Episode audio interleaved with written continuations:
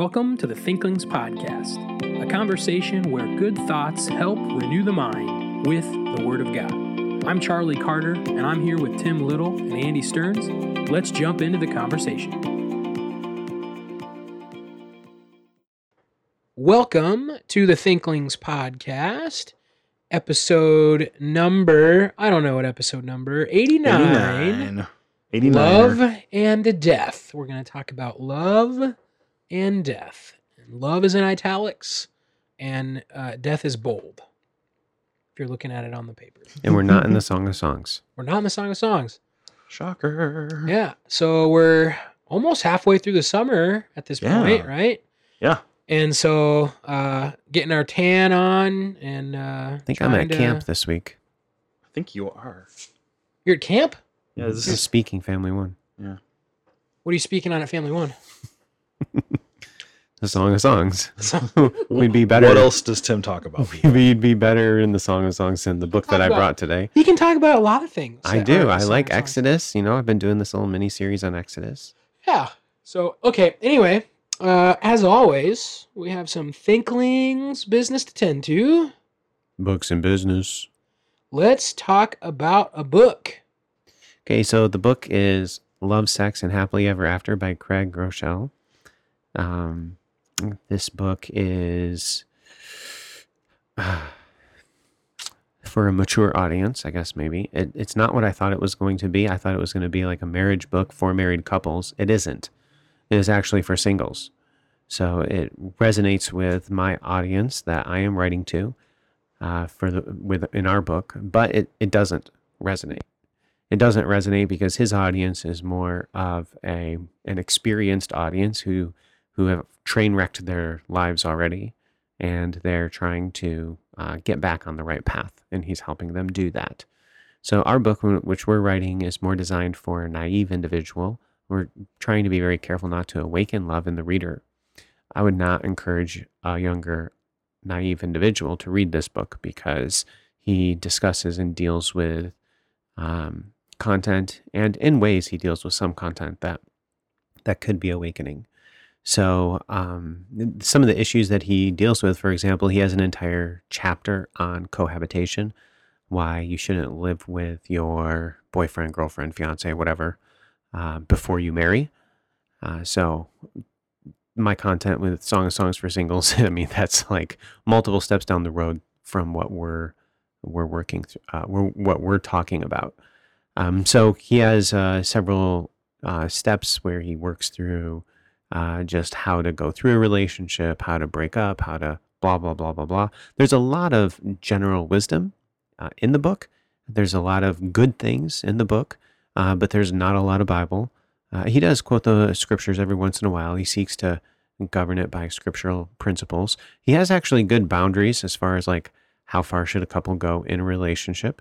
Um, but uh, um, and so that that part is is actually pretty decent, uh, but it's not really based upon any kind of scriptural principles except general wisdom that he has learned. And his wisdom is very great because he has had to interact with a lot of a mess. Uh, in fact, his own life has really been a mess. Um, he got saved out of a promiscuous background, and his testimony is uh, rather interesting. Um, but he was basically a frat boy, and they were horrendous in their. Um, I forget the story entirely. I probably should have pulled it up, but basically they they got in trouble, uh, probably because of underage drinking or whatever. And so somebody, uh, one of their community service things was to have a Bible study, and so you had basically these frat boys all having a quote unquote Bible study, and they didn't know what the world they were doing. the, frat boy Bible study. Yeah, that's literally what he talks about how it was, and he even That's admitted. hilarious. I mean, they're like praying, like, well, what do we pray about? We don't even know what to pray about. They're like praying that their girlfriends don't get pregnant and stuff like that. It's like their Wow. moral compass was completely gone. Um, but some of uh, one of his uh, quotes here, it, it really is kind of telling. You know, so many people are so delusioned when it comes to relationships, and he was bad, and he just says, "I was bad. I was horrible. Nobody should have been dating me." I I made a mess in a lot of people's lives, and he talks about how how terrible uh, he was, and and uh, here's this one one quote For some sick reason, some girls seem to be attracted to bad boys. Few of these girls were attracted to me. For the rest of my life, I'll regret what I did to them. It would be inappropriate to describe my behavior in detail.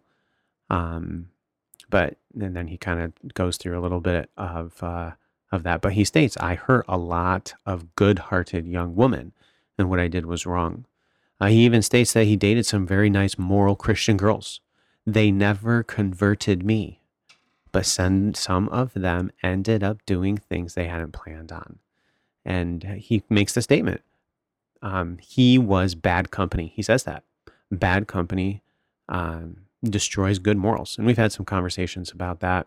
I don't know, personally, we have at least as Thinklings. I don't know if we've done it on the air, uh, but he reinforces that principle. He was bad company. And one thing that I guess I would just even to our listeners, and, and you know, I don't, some of you may have really made a mess of your lives.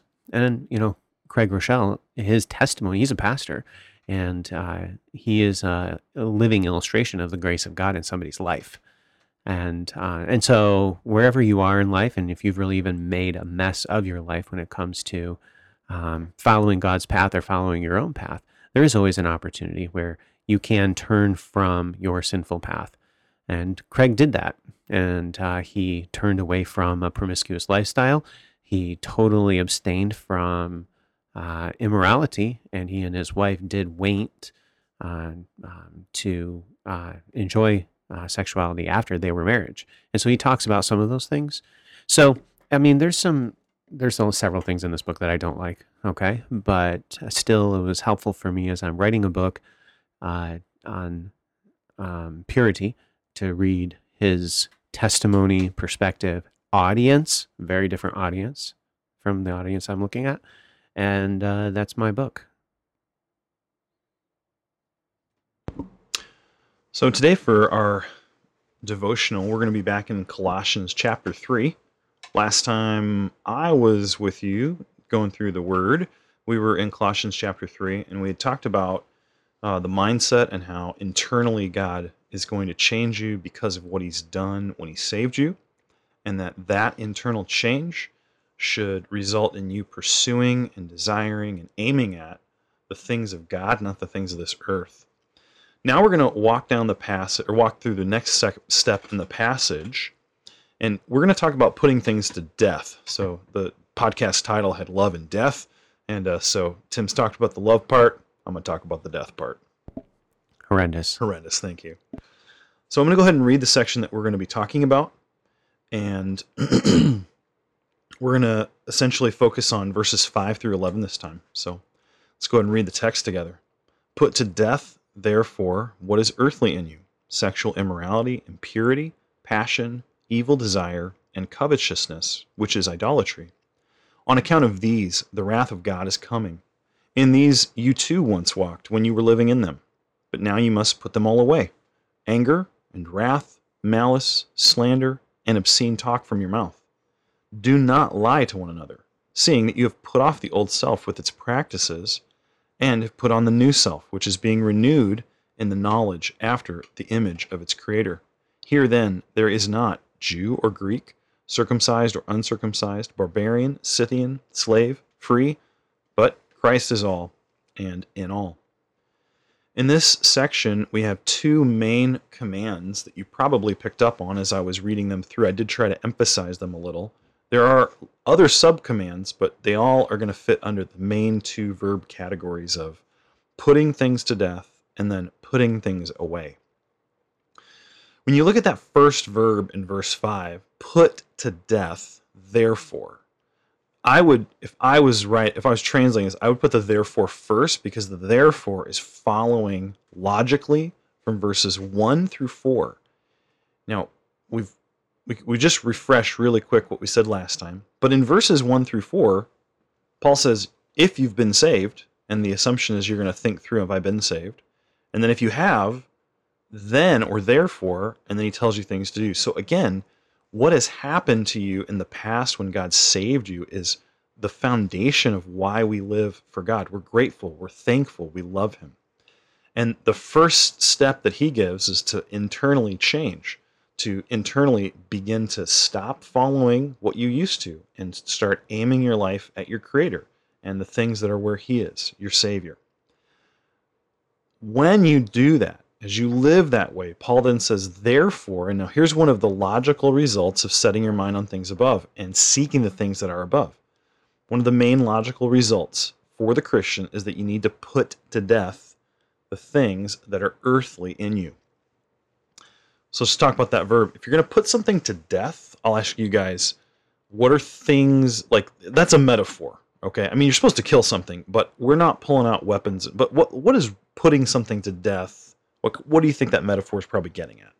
Shooting it, Okay, shooting it. getting a Yep. gun, Boom. Yep. And bam. like a good Iowan who probably has hunted Stab it. before. Yep. Stab Horrendous. it. Okay. Horrendous. Horrendous. That's all I've got. No. Yeah. I mean, you're putting something to death. It's dead. It's permanent. It's gone. It doesn't exist to you anymore. You don't have a desire for it. It's it's dead. Okay. If um if something dies, how do you know it's dead? Charlie, you're hunting and you kill something. How do you know it's dead? This is not hard. This is not. Oh, he he just gave me a really wry smile there, listener. This Um, could be So if you go up and like poke it, it doesn't move. Its heart good. stops. yeah. Okay. You know, it's not walking around. Okay. It's not running away from me anymore. Like It's not operating. I start butchering Mhm. it in the field, and it doesn't, Doesn't like wake you? up and be like, Yeah. "Oh no, why are you butchering me?" So so I had a buddy who was a muzzleloader hunter. He used a muzzleloader. Yep. That's like the old school like Yep. p- pack the powder down the barrel, you only get one shot. Yep. And so he I, shoots I do that all the time. I have a muzzleloader. I mean, they're, they're powerful guns. So he shoots this deer, he drops it, and he didn't have his sidearm with him. Normally, he had like a 50 cal handgun he would carry, and uh, he gets up to the deer, and the thing's still alive, and all he had was his knife, and it was getting ready to get up and get. So he had to literally. It was pretty gruesome. I will just say that things like that happen in the field often. Yeah. Not not maybe maybe not often isn't the way to say it, but like you do have to be prepared for those moments. Yeah. Mhm. Um this is not what we're talking about at all, but I, I do think this includes myself. I think a lot of times people overestimate their ability to kill something. Yes. And so when you're hunting and like you think you made a good shot, you actually didn't, and you think the animal's dead and it's not, and now you have to track it Finish it off. finish it off. Yeah, Yeah, that happens. That happens. Well, and, and I think my my buddy's point was, it was more. Well, he was trying to be big and tough about it, and he said he, that's the part he loved.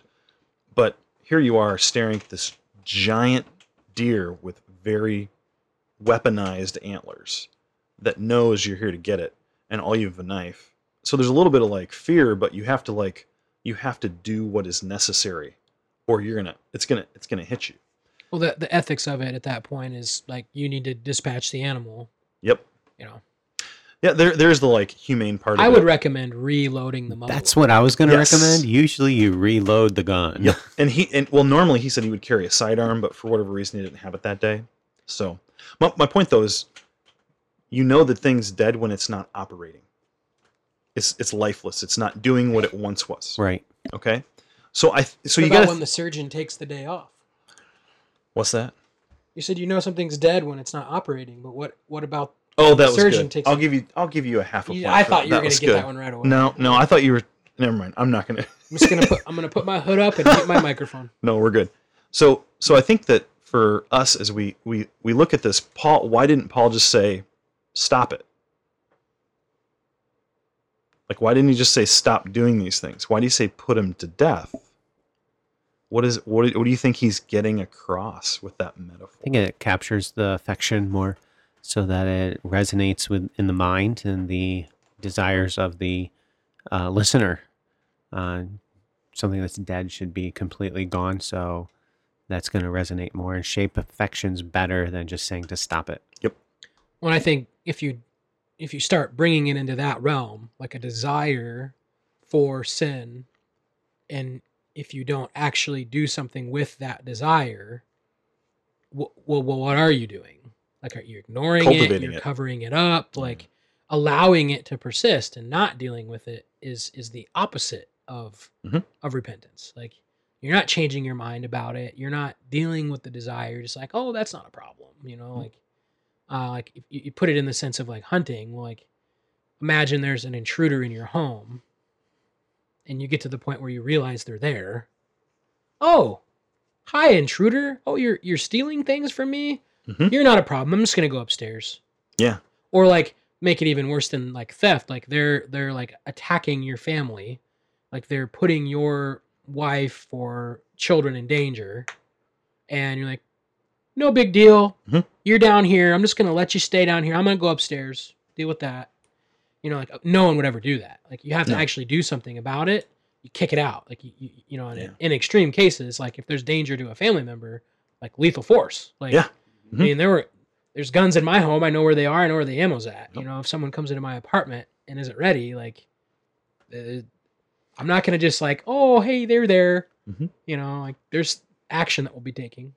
I think involved in all these illustrations, especially in that century, you it doesn't say wound it. It doesn't say maim it. It doesn't say beat it up. It says kill it.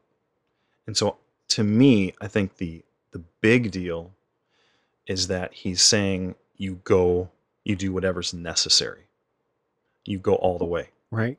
And so the illustration I always use is there was that climber in Colorado about a decade ago who was climbing down a mountain and got his arm stuck between a rock and a wall. He, he was sliding down the boulder and the boulder shifted and pinned his arm.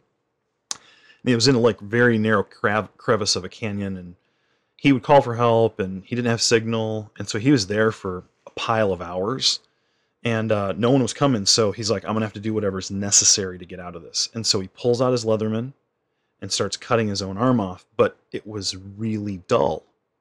And he realized even if I get through the muscle, I'm never gonna get through my bone. So he stops, puts it like, holds it, like stops the bleeding, and he's there for I think he's at this point 24 hours, and he starts to see that his skin's dying and no one's coming. And so he he realized i have to do what is whatever is necessary. So he climbs up over his arm and he intentionally falls in the wrong direction to break the one bone. Then he fall, com, comes back over himself and then he drops and hangs another direction so he can break his lower bone in his forearm. And then he pulls out the dull thing and he cuts his arm off holds himself hikes a mile down the canyon and finds two i think they're like swedish tourists who didn't speak english and so here, imagine you're like from another country and you show up and there's this guy walking with no arm and he's bleeding all over. They had two packs of Oreos and two bottles of water, and so they gave him the food and they went and got help. But he survived, and then they made Yeah. a movie about it. So what I think is is helpful about Paul's metaphor is, is that when you are dealing with sin, he wants to encourage you, exhort you to go all the way, to go completely, a hundred percent. Mm. And so sometimes this can be helpful because we have renewed our mind. We have tried to set our mind on things above. But then where we need more meditation is is there a sin that I'm dealing with that I'm not it's not like put it to death like really get angry at it. The idea is am I going all the way as far as I need to, all the way deep into my desires and my uh, but also like all the way in am I, you know, if, if it's the internet, do you still have the internet? Do you need the internet? Do you even need a cell phone? Do you need a smartphone? Could you get a dumb phone? Um, if it's where you work, do you need to get a different job? Is all the influences at your job really bad? Are they dragging you back into an old life? Do you need that job? Could you get a different job? It may not be fun working another job, but is that what you need to do? And so I think here Paul is calling us to take really, really seriously the charge to put to to get sin to stop in our life. Mhm. So I, I would say that perhaps that's something to meditate on this week. Is there a sin that you've been dealing with and perhaps you've just been trying to wound it a little or kind of give it a nice slap on the hand? Do you need to go all the way? Thoroughly. And also think about the effort it's going to take. Like that takes a lot of effort to put something to death. You have to want it, you have to be willing to do what's necessary. So, my question for you, listener, and myself is Are we willing to do what is necessary to kill sin? Now, there's a second uh, verbal command I want to talk about too in the time that we have. Verse 8 says, Now you, have, you must put them all away. And uh, this this is a really interesting. Uh, now, this one's, you got to know a little bit of Greek, but if you read any basic commentary, they'll tell you this. Um, it's the same verb that they would have used in this culture if they're going to take off a article of clothing. So if you had a coat on and they're like, "Hey, take your coat off." The verb take off would have been this idea and even though you could take off many things in many ways, most people would have understood like, "Oh, it's like taking your robe off or taking your coat off or taking whatever."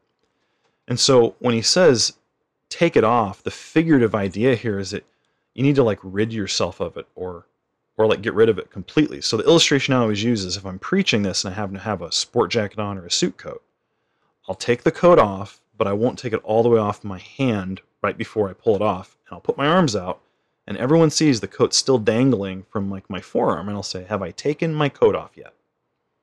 And everyone knows, well, either they'll say, "Well, no," or not all the way, or well, mostly. And so the idea here is that you're not allowing anything to persist. You're ridding yourself completely. Now, what's interesting is the put to death kind of sins. I'll just read the list sexual immorality, impurity, passion. Those are visible in the external realm of your life. But then you have evil desire. That's something internal that you see that other people don't. And then covetousness, which is idolatry. Now, those are pretty serious sins. And they're the kind of sins that I think if you asked any of us about, we would know, oh man, I need to deal with that. But when it comes to these, where he's saying you need to go completely, thoroughly, not even hold on to a little bit, anger. Well, anger kind of gets a pass. You know, social media, if you're a little angry, no one's calling you on it. Not, I mean, probably someone might call you on it. Wrath, I think wrath today can be easily justified. You can and think about this like he's saying no wrath. You need to rid yourself of that. Well what if my wrath is because i've been rightly wrong like i've been wronged and i was in the right? Is god saying that you can have wrath in that situation? Or am i to entrust myself to the one who judges justly? Hmm. and listener you may be being wronged and you may be going through something really hard and you might have wrath. But you need to trust yourself to the one who judges justly and not let a root of bitterness uh, grow in your heart. Malice, slander. I mean, these are things that in our culture today, especially where we're at, they kind of get a pass. But the last one, obscene talk from your mouth.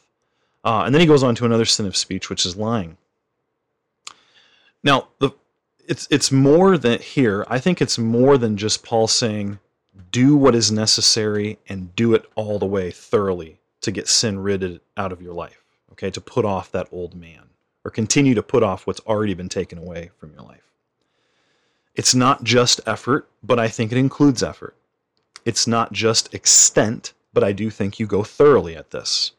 But notice the reasoning Paul says. In verse 9, he says, Don't lie to one another, seeing that you have, this is past tense, you have put off your old self with its practices, and you have put on the new self. So, a historic thing that's happened in your life, if you're a believer, is your old man has been put off and you've been given a new nature with Christ. I think we still have those two things competing, but historically, there's been a big change in your life. But now look at what he says next. Verse 10 and you have put on the new self, which is, now here's your present tense idea being renewed. So I think these two put off commands are hinging on the renewal idea here how do you put them to death? I think there's effort. I think there's extent. I think you got to want it. I think you got to submit. I think you got to take great steps to to rid yourself of these things. But what's the source of why this can happen and how perhaps it happens? It's through renewal. And my Bible says, which is being renewed how? In knowledge after the image of its creator. So if I was going to find knowledge to renew my mind on, I think that it would come from submitting to the Lord as I am in His Word. So perhaps take an inventory in your life this week. Are there sins that you've been wounding but not killing? Are there sins that you've been getting mostly rid of but not all the way? And have you wondered, like, man, I'm not seeing a lot, I'm just not seeing how to move forward in this? Second question Have you been renewing your mind on the scriptures? Have you been in God's word? Have you been letting it train your affections and shape your desires?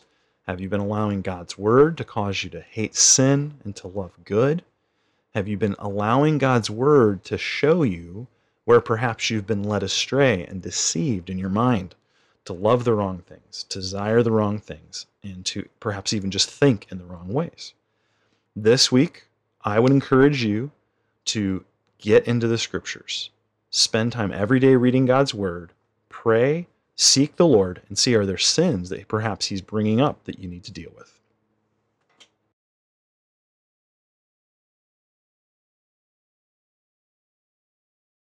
Thank you for listening to this episode of the Thinklings Podcast.